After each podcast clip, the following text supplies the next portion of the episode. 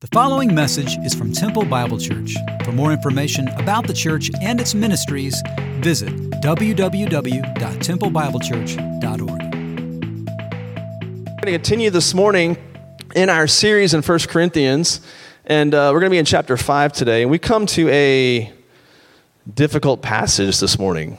And this is difficult to preach, difficult to hear.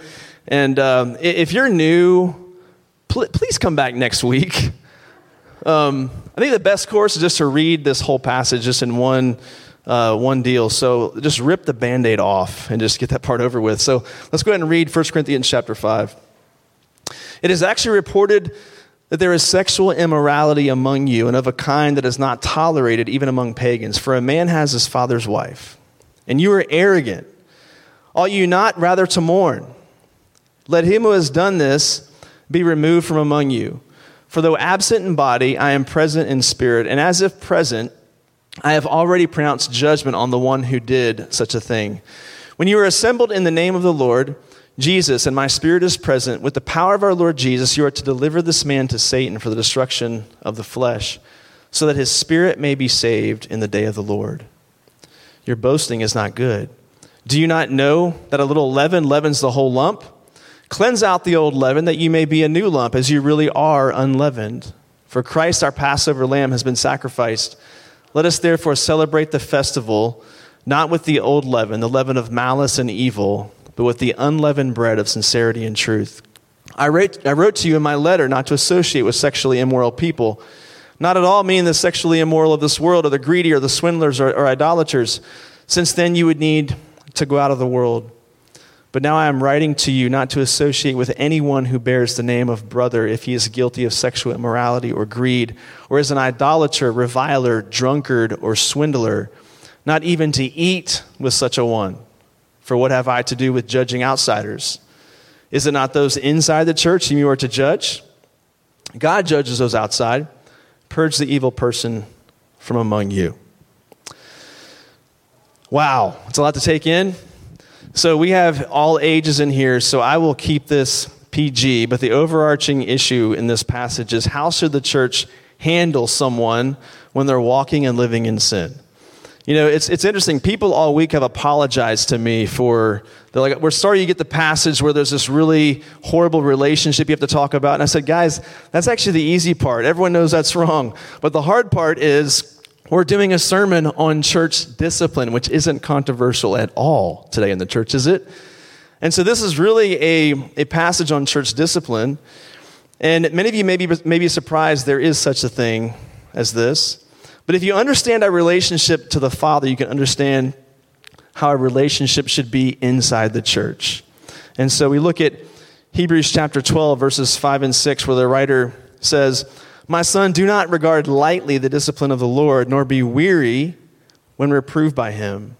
For the Lord disciplines the one he loves and chastises every son whom he receives.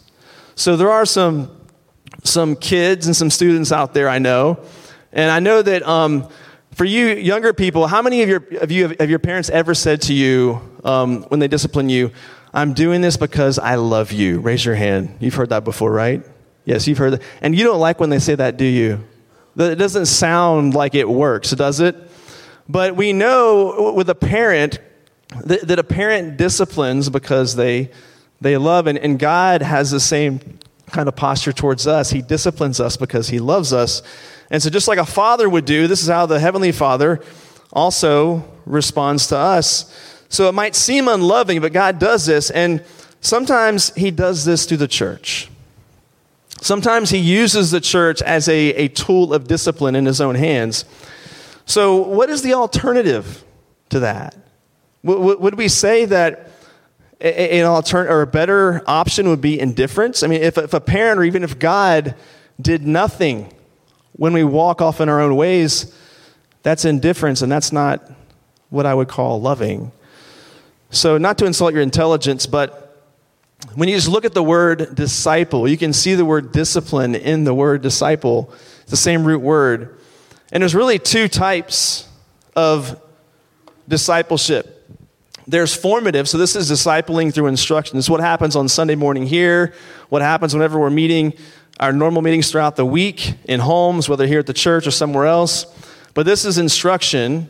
And then there's also corrective, which is to disciple through correction. So someone's erring off or walking off into sin or even theological error. And it's, it's, the, it's God's way of bringing someone back. And sometimes he, sometimes he uses the church to do that. So, what do we do when someone claims Christ, but they are walking in willful and unrepentant sin? Not struggling with it, but walking in it. So, Paul's focus here seems to be not just the couple and their sin, but the church's reaction to it. If you read the passage, Paul is really addressing the church. He's saying, yes, this thing happened in the church, but I'm really talking to you, the church in Corinth, about how you're responding to this couple that's living in sin. I know we can think of modern day parallels to this and how Christians or the church has compromised with the culture. We can think of how the church has compromised on LGBT issues or rampant divorce taking place in the church or couples living together before marriage. In the last two years, I have had to say no to more weddings than I have said yes to. Because couples come to us and they, they both claim Christ and they say, want to get married? And we ask them those hard questions and they say, no, no, no, we don't want to do that. And we, we, we graciously try to say, well, this is God's vision for marriage. Let's do it the right way to honor and glorify Him. And many times, more often than not, they'll say, not interested. And listen, I, I like doing weddings. I really want to do weddings. But we see lots of compromise in the church, and sometimes we compromise at the even the organizational level in some churches. And so this is happening there in Corinth. A Christian writer once said, "The arms of tolerance have swung so far open that they are coming back around to choke us." And I think we see that today. It's true of many Christians, true of the church today. And so until this point, Paul has dealt with divisions in the church concerning leadership, but there is one topic they are unified about in Corinth, and it's tolerating sexual sin. There is no disunity there. They're on the same page. It's, it's two thumbs up. It is approved, and it's a public thing in this congregation. And so we're going to walk back through this passage together. And you really see the purpose of church discipline as we walk through this passage. And this is, I got this outline from Jonathan Leeman from his book by the same name. So glance back down at just verses 1 and 2 again. And we see in that those couple of verses that discipline aims to expose. If we're going to repent and turn from sin, there has to be an exposure. And none of us like being exposed. None of us like our, uh, like our sin being exposed. So this is not a secret situation. Paul's all the way over in Ephesus, and he knows about it. So the church in Corinth for sure knows about it, if he knows about it all the way over in Ephesus. So, what kind of sin are we talking about? Well, this man has taken his father's wife. It's most likely that this is not the man's biological mother, but it's his stepmom. The father is probably dead, and if he's not dead, they're probably not talking. They're not on speaking terms. So, this would be a violation of Leviticus chapter 18, where for Israel, God forbids relations among immediate family members, whether related by blood or through marriage. But right before God lists off these sins that Israel's not supposed to do, he tells them why they're not supposed to do it. And he says, You're not to look like the nations, the other nations. You're supposed to do things differently. You're supposed to live out even your sexuality differently. And he says this to Israel in Leviticus 18. So, whenever we think about this happening in the church, right? As we think about Israel and how they're supposed to live in front of the other nations, God's called us as the church to be distinct, to look different in front of the culture, and so often we don't. Now, you know how tolerant Corinth was. We've talked about that the last few weeks, how tolerant they were as a city, but also as a church in that city. And they would have, just the city would have a long list of things they would approve of. And we would expect that out there in the world, but this is all happening inside the church. And this particular sin is so obvious that even the unbelievers can get this right. And Paul says, You're, you're more tolerant than the unbelievers in your city. You know, everybody lives by a moral standard. Even the unbeliever lives by a moral standard. Even someone that says to you, you know, the church is too self righteous, too rule based, too just pent up, especially in certain areas of how we live. And so you need to loosen up some. Even that person will have a line. And they will say, no, no, no, no, no, that's, that's wrong. They may not know why they think it's wrong, but everyone's got a line. Everyone's got a morality and a moral standard. Usually Christians are seen as the intolerant ones, but even unbelievers have things they will not tolerate. Everyone's got a line. So, what are some sins that would be condemned in our culture today? You know what, what some of those sins would be. So, imagine if these were happening here at TBC and embraced. So, not just let's sweep it under the rug and not talk about it, but they were publicly embraced and celebrated in this church. That's what was happening there in Corinth. Even the unbelievers are looking at the church saying, That's grotesque. How can they do that? How can they approve of that? And I think we see the same problem today in the church. Paul says, they should be grieving and mourning this sin, but they're arrogant, they're prideful, they are boasting in their tolerance, and they're saying things like, Look how accepting and gracious we are. And I think you hear this in many churches today. The problem today is that we see the church as just isolated individuals attending attending a church service. We've talked about that recently, how many of us approach church like it's just you, you, just come into a church service, you attend a church service, and you, maybe you go attend a small group, and you just we just see ourselves as these isolated people that are just attending things, and that's the church. We don't see ourselves as truly interconnected like a human body. We see our we see our sin is our business, and you know their sin is their business. I'm not going to get into their business. They shouldn't get into my business. But if we're if we're meant to be a body, when one part of the body is sick, the whole body is sick. If my arm has an infection, the whole body works together to rid the infection. Or if my body has cancer, the first step, of course, is to expose it. But if not, it leads to the body dying. The body dies. So discipline always aims to expose. And Paul isn't just exposing this man's sin, but he's exposing their acceptance of it. You see, sometimes sin needs to be exposed, not just at the personal level, but at the corporate level. Many years ago, I worked at a church in college, and um, I'll never forget this one sermon that was so powerful to me, where the pastor of that church, he stood before the church, he preached this passage, 1 Corinthians 5. He opened his Bible, he read the passage all the way through. He closed his Bible, and he looked at the audience and he said, It is actually reported to me that there is sexual immorality among you. And you could have heard a pin drop and he went on to talk about how, I guess, there had been some things happening in their singles ministry at that time. And it had gotten so bad that he felt like he needed to address it in front of the whole church. He didn't mention names or anything like that, but it had risen to a corporate level where he felt like, I need to talk to the church about this. And so he did. And this is what Paul's doing here. This is a public sin, and Paul's addressing it corporately for them as a body. You see, systemic sin needs to be exposed, but we don't do so self righteously. I like what Warren Wiersbe says. He says, Church discipline is not a group of pious policemen out to catch a criminal. Rather, it is a group of broken-hearted brothers and sisters seeking to restore an erring member of the family.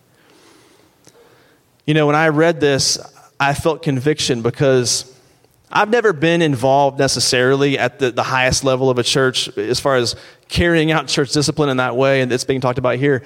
But what I have done are some of the individual conversations of pursuing students or pursuing a leader and, and having those, some of those hard conversations. And I will say that there have been times, many times, where I have been, had the wrong tone, the wrong attitude as I've approached someone. Because what can happen is you can be grieved by someone's sin, but if they just continue down that pathway and they continue down that road, grief can turn into anger, and now you're just angry. And you just, you just can't wait to go and have that conversation. So the, the point is, we don't, we don't want to be, be a people who enjoy this kind of thing. This should not be an enjoyable endeavor. We're not to be a pious policeman who just is glad to go and confront someone in this way. But the picture and the tone should be someone who's you're going to a family member and pleading with them, begging with them, often through tears, saying, Please come back and return. That should be the tone that, that goes over this whole thing. Look at verse 3. Paul says, For though absent in body, I am present in spirit. And as if present, I have already pronounced judgment on the one who did such a thing. When you are assembled in the name of the Lord Jesus, and my spirit is present, with the power of our Lord Jesus, you are to deliver this man to Satan for the destruction of the flesh, so that his spirit may be saved in the day of the Lord. So dis- discipline always aims to warn. Now, Paul isn't with them physically, but he is spiritually. And he says, If I were there, he says, if I were there, I would have already pronounced judgment on this man. You know, sometimes you just you hear about something and you just you just know. Like you don't need to hear another side of the story. Paul doesn't need to hear, well, let me hear this man's take. Let me hear the woman's take and hear their side of the story. That's not needed here. Paul hears the situation. He says, I don't need any more information. I already know what I think about that. And you should too, church in Corinth. So this has been a public sin. And so Paul is saying to deal with it publicly. Now, many times it doesn't, it doesn't reach this point. If someone is living or walking in sin, a friend or a leader should, should go to that person, should meet with them. And if they don't repent, you, you take someone with you, like Matthew, the book of Matthew talks about. And these things should be happening in your own communities. Like if you, if you know people that you're friends with that are living and walking in certain kinds of sins, then it's, it's your role as a brother or sister in Christ to go to that person and have that initial conversation.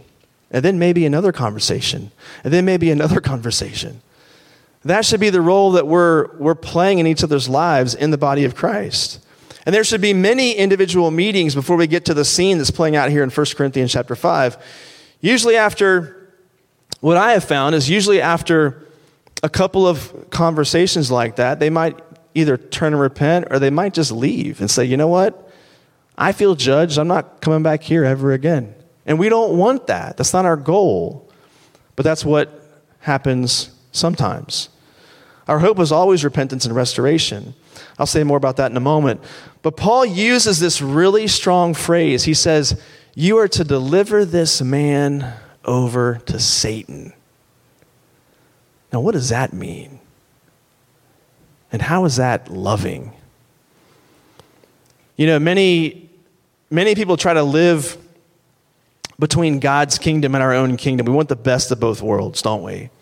In Colossians chapter 1, verse 13 and 14, Paul writes, He has delivered us from the domain of darkness and transferred us to the kingdom of His beloved Son, in whom we have redemption, the forgiveness of sins.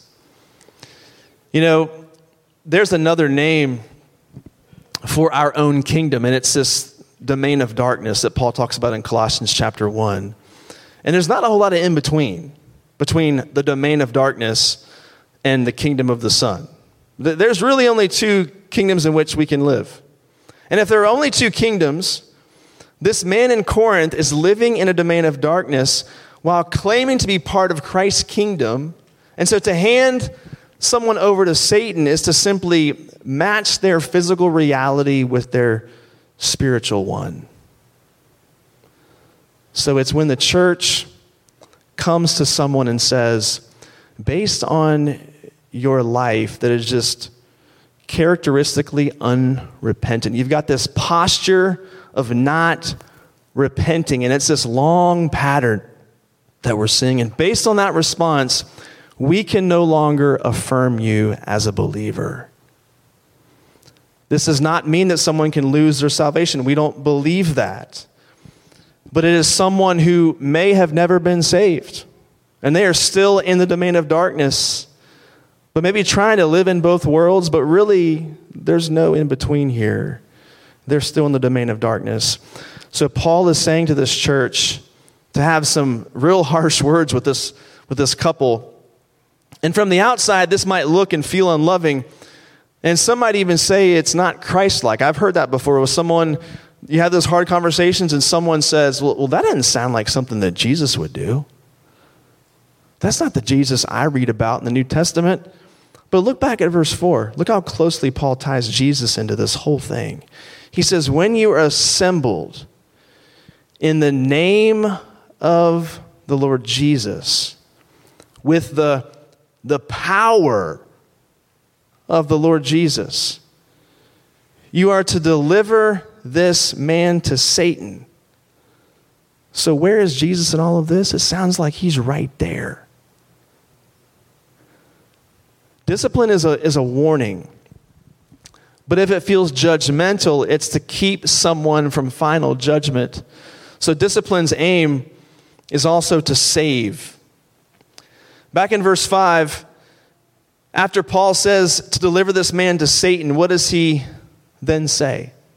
I think the most important phrase in this whole chapter, he says, so that his spirit may be saved in the day of the Lord. Well, how does, how does that work? Well, about a month ago, when they told us that schools were going to start up in early September, which was a news to us, so we decided to take the family to a little a beach trip in South Padre. So we went to South Padre for the last week of August, kind of a last minute vacation before the summer ended with the kids. And my daughter really had this dream to like do a surfing lesson. And I just thought, well, let's just give it a shot and see what happens. So the whole family decides to go. We call this little shop there in South Padre. We get the, the guy to come out, and he takes us out this little part of the beach with these four long boards. And I thought the chance of this happening, going well for us, is pretty small, but we'll give this a shot. So we start doing this, and he actually got my kids up on surfboards pretty quick in the little tidal area there at the beach, and they're having fun. And I said, listen, I'm gonna, I'm, I'm, I'm paying you money, so you spend your time with them. I'm gonna go out here and try to just figure it out.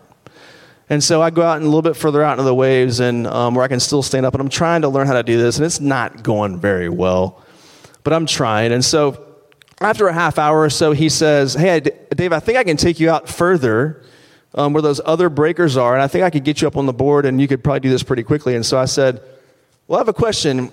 Is that water out there over my head? And he goes, Yes. Red flag number one. And so we decided to go out there, and he's just swimming next to the board, and I'm paddling out there to this further out spot. And this was right around the time when that hurricane came through the Gulf. And the hurricane wasn't close to us, but it was creating swells on the beach there in South Padre, just enough to make you nervous. And there was a pretty strong rip current, especially that day. But the waves are a little, little bit bigger than normal, so we're going to surf these things. So um, we get out there and he's trying to show me how to do and trying to show me how to catch certain waves and i'm attempting but not being very successful. And i almost stand up on one and i fall off the board and uh, and of course i wipe out. And then um, the next now i'm in water that's over my head and the board's about eight feet away from me i'm attached to it with a leash but waves are just hitting me now just one after the other. I'm trying to get back out to where he is and so having some trouble. And so this one wave hits me and snaps the leash, and the surfboard just goes toward the beach. And so now I'm in water over my head, waves are crashing down upon me, and there's a rip current trying to pull me further out to sea. And so he starts kind of swimming back to shore, he's right next to me, and, and I just have this moment of panic. Like when you look at the beach and it looks so far away, and I feel like I'm being pulled further out into the ocean. And I see a lifeguard truck drive by, and all these things just coalesced into this moment where I almost shouted out, Help! Help me, I'm drowning. And then I look over at this guy, and I'm not, I don't want to, you know, lose my pride here, but I, I look at the guy and I just go, Hey, man, I think I need some help over here. And he goes, Really? And so he comes over and he, goes, Hey, turn over on your back. You're going to be okay. And he's kind of got his hand under my back as we're kind of going back to the shore. And I'm doing the whole backstroke going back to the shore. Get back to the beach. And I was, wife and kids, I'm like, Did you guys see me surfing out there? Right? Pretty good, huh? And so, but in that moment, when did I ask for help? When I felt helpless. So, for you and I, whenever we are walking in sin, when are we most likely to ask for help? It's when we feel completely helpless. Discipline might feel like we're pushing you out to sea, sending you off into the chaos and turbulence of your own choices, but it's so you'll cry out for help and your soul might be rescued. This past week in our staff meetings, I heard stories, again, not to mention names, but there are stories of people in this church over the years that have walked off into sin, and leaders here have pursued them over and over again, and some have come back and turned and repented. And I think for some, only when they feel the full weight of their decisions will they see a need for Jesus. Discipline should always bear the tone not of a courtroom, but of a family pleading with them. Pleading with them in this way.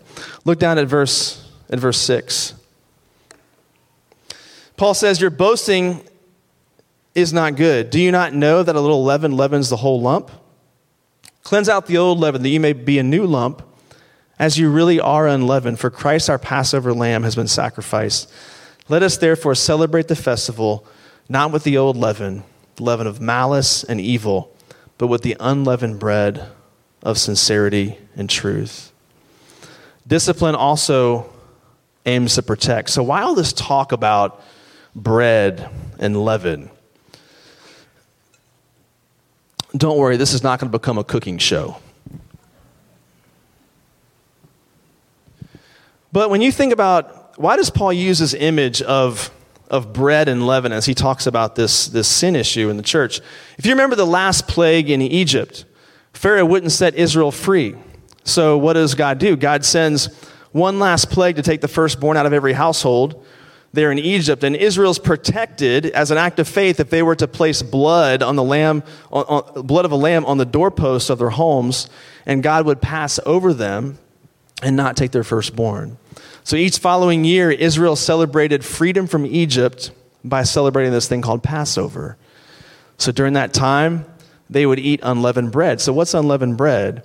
Well, many people say that leaven is yeast, and that's almost accurate. Um, yeast is what we use today to create the same situation, but, but leaven was not the same thing as yeast. Yeast wasn't common back then. So, to get bread to rise, what they would do is they would make a batch of dough, unleavened bread, and they would take out a little lump and they would set it aside. And they would eat their unleavened bread for Passover to commemorate being set free from Egypt. They had to leave in haste. There wasn't time for the bread to rise. So that was part of the celebration of celebrating their freedom from Egypt. So they would take out this little lump of dough and set it aside and let it sour and let the bacteria grow. The next batch they would make, they'd put, once Passover is finished, they'd put the lump in a new batch of dough, and the bacteria would spread throughout the dough and it would begin to rise. And they would do this all throughout the year, take another lump and set it aside. And as the bacteria begins to accumulate throughout the year, they would use this bacteria, this lump, to cause the bread to rise, like you see here. And so this is what Israel would do. And so every year, every year, whenever they would, um, they'd reboot this whole process during Passover, and it helped them remember how they fled Egypt so quickly, and it symbolized their freedom from Egypt. And for a Christian, it, began, it, became, uh, it came to symbolize their freedom from sin. And so Paul draws this parallel. He is saying, just as the bacteria spreads through the dough, so sin, when it's not dealt with, is going to spread through the church body. So imagine if a man came here and he left his wife and he got a girlfriend and he says to the leadership, he said, Hey, can, I bring my, can I bring my girlfriend to church? And if the leadership said, Yeah, sure, go ahead, no problem. Can you imagine the, the ripple effects that that, would, that sin would cause in the body of Christ? How it would hurt that woman and affect other people in the church? It would infect the church. So there is, there is a point at which it's not just the person who's sinning, we, we, but we as a body, we as a church, we sin as well. We bear responsibility. To allow the leaven to, to infiltrate would be sin for the church. And in, in verse 7, Paul says, Cleanse out the old leaven that you may be a new lump as you really are unleavened. Now, how can Paul say that? I mean, after all they've done as a church, how can Paul look at the church in Corinth and say that you are really unleavened? Well, do you see what he's doing here? Paul is pointing to the identity that they have in Christ, the Corinthian Christians. He is saying that right now, right now, you look like this. Right now, you look like this. You're puffed up with arrogance. You're bloated up with sin, but your real identity is that, is that you're unleavened. Your identity is pure and sanctified and holy. That's your true identity. I think some of you in here today, you need to hear this because if you know, your, if you know Christ, your identity is unleavened. Your identity is holy and sanctified and pure. And just as Paul does here, we exhort you to live from your identity and, and that you become who you are in that identity. Why allow the leaven of sin to remain and the infection of sin to remain? So, discipline always aims to protect the church. It aims to save, but it also aims to protect. Now, I know all this talk about sin and church discipline can sound a bit depressing, so let's not gloss over verse 8. I want you to read verse 8 again where it says, Let us therefore celebrate the festival, not with the old leaven, the leaven of malice and evil, but with the unleavened bread of sincerity and truth. So these Jews were to celebrate their deliverance from Egypt with no leaven. And in a similar way, Christians, we get to celebrate our deliverance from sin by not living and walking in the very things from which we've been set free. So there are many Christians that still see the Christian life as missing out. We, we still see the Christian life as this joyless existence, but we need to see the whole thing as a festival and the whole thing as a celebration of our freedom from sin. And so, what happens when Christians live this out in this way? Well, the world begins to see the church differently. David Prior writes, the world is waiting to see such a church, a church which takes, which takes sin seriously which enjoys forgiveness fully, which in its time of gathering together combines joyful celebration with an awesome sense of God's immediacy and authority. And that's how God wants us to live out our experience in the church. Look down at verse 9. Paul says, I wrote to you in my letter not to associate with sexually immoral people, not at all meaning the sexually immoral of this world, or the greedy and swindlers or idolaters, since then you would need to go out of the world. But now I'm writing to you not to associate with anyone who bears the name of brother if he is guilty of sexual immorality or greed or is an idolater, reviler, drunkard, or swindler, not even to eat with such a one. For what have I to do with judging outsiders? Is it not those inside the church whom you are to judge? God judges those outside. Purge the evil person from among you. So discipline always aims to present a good witness for Jesus. So Paul Paul addressed these issues in a previous letter, but they misunderstood what he was saying. When he wrote to them, he was talking about someone who claimed Christ, but they're walking in sin. There are some Christians that think we're supposed to isolate from unbelievers. Listen, you, you should have friends that are not believers. How else can we live on mission if you don't? But many times we reverse this. We get this backwards. We're, we're soft on sin in the church, but harsh with the world. Can, can you believe what's going on out there? How dare they? How dare they what? Live like an unbeliever? So in the church, I think we get this backwards. We, we're so harsh on the unbelieving world, but then we're, we're kind of okay with ourselves and tolerate some things in ourselves. So God's going to deal with the unbeliever, but we are called to deal with sin on the inside. And listen, if you're if you're a skeptic, you're not yet a believer, not yet a follower of Christ. I know this can be a hard discussion to hear. This sounds like it should be like an inside conversation today. So if you're not yet if you're not yet a believer, this discussion can seem difficult. But what happens when a well-known believer falls into public scandal or sin? What does, what does the world say? They shout, hypocrite. You see, you can't, you can't trust any of them. You can't believe anything they say. Such hypocrite, such hypocrisy. It seems like you, you expect our life to match our beliefs. And I would just say we, we agree with that. The Bible agrees with that. So, so, so we agree on that together. So, what does Paul mean by do not associate or do not even eat with such a person? This is referring to a deliberate maintenance of friendship with someone that's persisting in blatant sin. So, let's say you know someone who's in the middle of an affair. You confront the person and they don't repent, they haven't listened to you. And now, next day, they're just like, hey, you want to go have lunch? Watch the game together?